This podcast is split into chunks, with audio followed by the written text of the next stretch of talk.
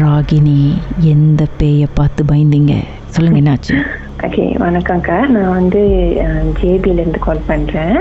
என் பேர் ராகினி. ஓகே நான் வந்து ஒரு லா ஃபார்மில் அட்மினாக இருக்கேன். ஸோ எனக்காக வந்து இப்போ தான் ஒரு ஒன் மந்த் ஒரு டூ மந்த் முன்னே தான் நடந்தது ஸோ என்னென்னா அன்னைக்கு வந்து ஃப்ரைடே ஸோ வீக்கெண்ட் ஃப்ரைடேனால எங்கள் ஆஃபீஸில் வந்துட்டு டின்னர் மாரிலாம் வைப்பாங்களாக்கா? ஸோ அந்த மாதிரினால நான் வந்து நியூ ஜாயின்னால நான் கலந்துக்கல. நான் கொஞ்சம் இன்ட்ரோவர்ட் ஸோ நான் கூப்பிட்டாங்க நான் போகலை. நான் சொன்னேன் ஆஃபீஸில் கொஞ்சம் வேலை இருக்குது அதை நான் முடிச்சுட்டு நான் வீட்டுக்கு கிளம்பிட்டேன் அப்படின்ட்டு.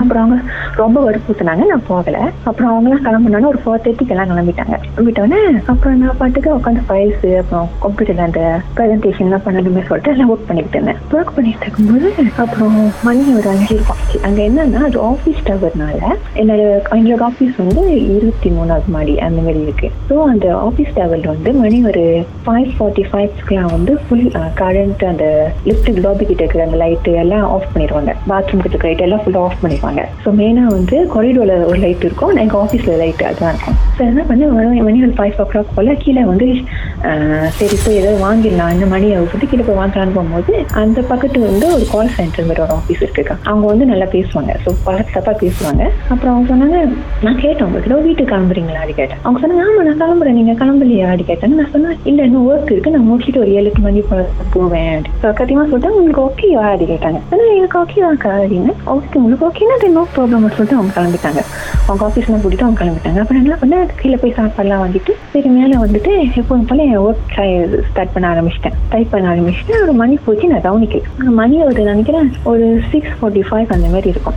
நான் இங்கே டைப் பண்ணிட்டு இருக்கிறேன். எங்க பக்கத்து நான் உட்காந்துருக்கிற அந்த கேபின்ல வந்து நான் ரொம்ப பெரிய வால் இருக்கும். அந்த பக்கத்துல வந்து வேற டிபார்ட்மெண்ட் ஃபைனான்ஸ் டிபார்ட்மெண்ட்லாம் இருக்கும் அந்த பக்கத்து அங்க வந்து இந்த கீபோர்ட் சத்தம் கேட்டுச்சு.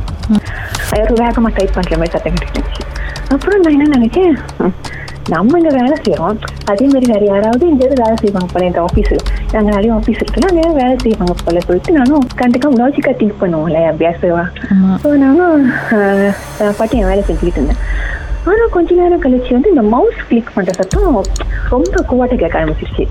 அந்த வால்யூம் தாண்டி சத்தம் இந்த பக்கத்துல கேட்க ஆரம்பிச்சிருச்சு. வேற கிளிக் பண்றது அப்ப நான் பாட்டுக்கு என்னடா அது எனக்கு வந்து இதெல்லாம் நம்பிக்கை இல்லை பட் லாஜிக்கா திங்க் பண்ண இது பண்ணிட்டு இருந்தேன். ஒருவேளை அப்படி இருக்கும் இப்படி இருக்கும் ஏதாவது சத்தமா இருக்கும் அப்படின்னு. அப்புறம் என்ன பண்ணேன்?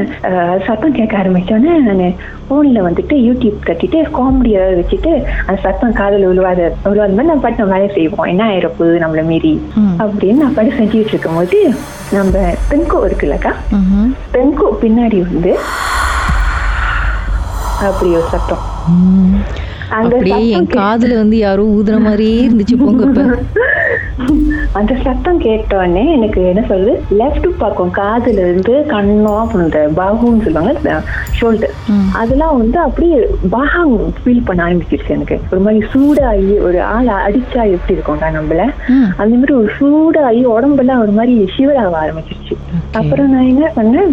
எனக்கு வந்து இதுலலாம் அவ்வளோ நம்பிக்கை இல்லை. சரி ஒருவேளை நம்ம தனியா இருக்கிறனால நம்மளுக்கு இப்படிதான் தோணுது அப்படின்னு என்ன பண்ணேன்? இன்னைக்கு வந்து எங்களோட கிளாஸ் ஸ்டோர் வந்து எக்ஸஸ் கார்டு இல்லாம யாரும் திறக்க முடியாது. சரி ஏதோ இதுக்கு நம்ம திறந்து வச்சுக்குவோம் தனியா இருக்கிறோமே சொல்லிட்டு நான் போய் எக்ஸஸ் கார்ட்லாம் பற்றி கிளாஸ் ஸ்டோர் வந்து நல்லா ஓப்பன் பண்ணி விட்டுட்டேன் வெளியே.